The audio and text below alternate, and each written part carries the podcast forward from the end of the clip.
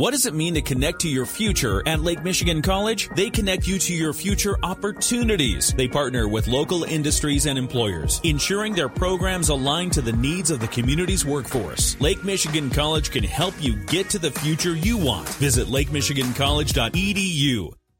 In the WSJM newsroom, I'm Ken Lundberg. Holtec International has submitted a filing with the Nuclear Regulatory Commission to formally begin the process of restarting the Palisades nuclear power plant in Van Buren County.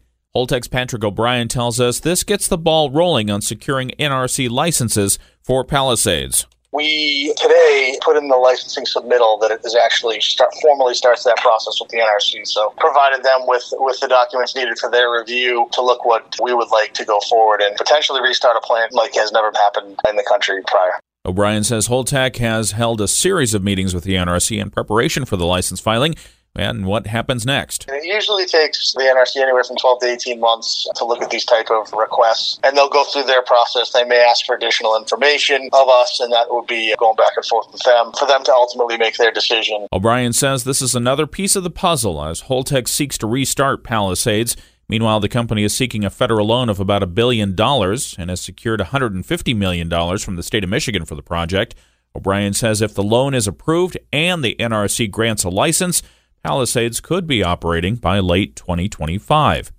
The Growing Michigan Together Council is preparing to send recommendations for growing the state's population to Governor Gretchen Whitmer. The council has held meetings all over the state, with the body divided into several working groups. They're focusing on jobs, infrastructure, education, and revenue. Appointed to help with the infrastructure review is former State Senator John Proos. He tells us the group held seven weeks of meetings, and a big topic was municipal growth. There are some structural reasons why our municipalities are precluded from growing as quickly as they might like because of both constitutional and statutory sorts of changes. Proos says the group has looked at how state and federal funds could better be funneled to cities, townships, and villages Another topic was making sure Michiganders have good places to live. There was an awful lot of discussion around housing choice and how we work towards a, a stronger engagement with the Michigan State Housing Development Authority to draw down some of the dollars that exist at the federal and state level for implementation of good development opportunities for growth and housing. Proos says one idea is to develop sites that already have infrastructure so that when a potential development comes along, municipalities are ready to receive the investment. The group also talked roads with a focus on how to pay for the maintenance when gas tax revenues are going down due to electric vehicles. Proos says a user fee based on miles driven by electric vehicles is looking like a likely replacement model for the revenue lost.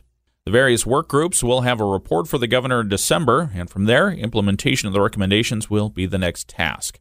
Coming soon, the next Whirlpool Corporation appliance sale. It's a two day sale. It starts October 28th. It's to benefit the United Way of Southwest Michigan.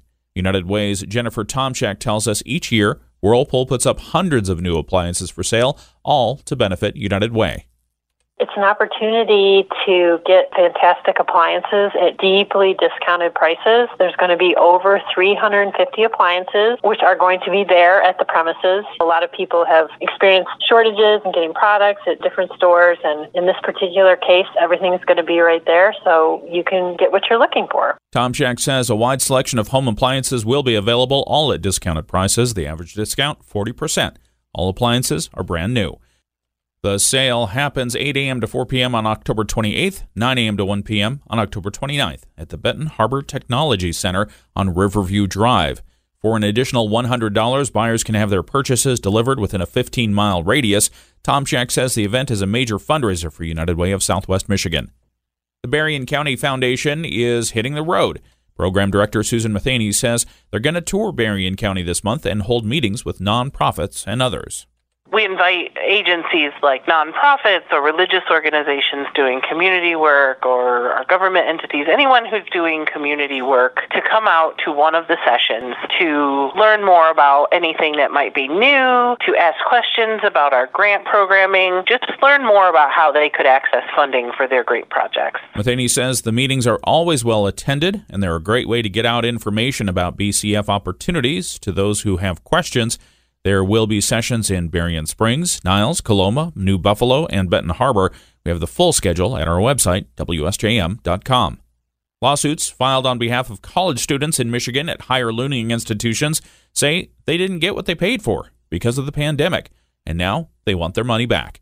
Lawsuits filed against nine state universities claim students are entitled to a partial pandemic refund because their classes were moved from in person to online to help stop the spread of the virus. Attorney David Fink represents the students. We hope that the Supreme Court will appreciate the relationship between the students and their universities better than the Court of Appeals did. The Court of Appeals essentially said that because of a promissory note that the students signed, that the universities owed them nothing beyond allowing them to register. And that's just not right. Fink says the students are taking their case to the Michigan Supreme Court after it was rejected by the Court of Appeals. He adds the outcome of the case could impact more than 220,000 college students in Michigan. The UAW strike is nearing one month, and the hardship is being felt by workers on the picket lines outside the Ford Michigan assembly plant in Wayne. Striking UAW member Dottie Leonard says she's been working at Ford for 29 years in three different plants. Tell my kids, nope, we can't do that. We can't do this. You know, we're to not eat out. You know, we have to save where we can save. I had to pull my youngest daughter out of dance because the monthly expense of that. Leonard says in all of her years working for Ford, this is her first strike. Michigan Assembly in Wayne happened to be the first Ford plant to walk out on September 15. Since then, a total of 25,000 UAW members have been on strike. In the WSJM newsroom, I'm Ken Lundberg.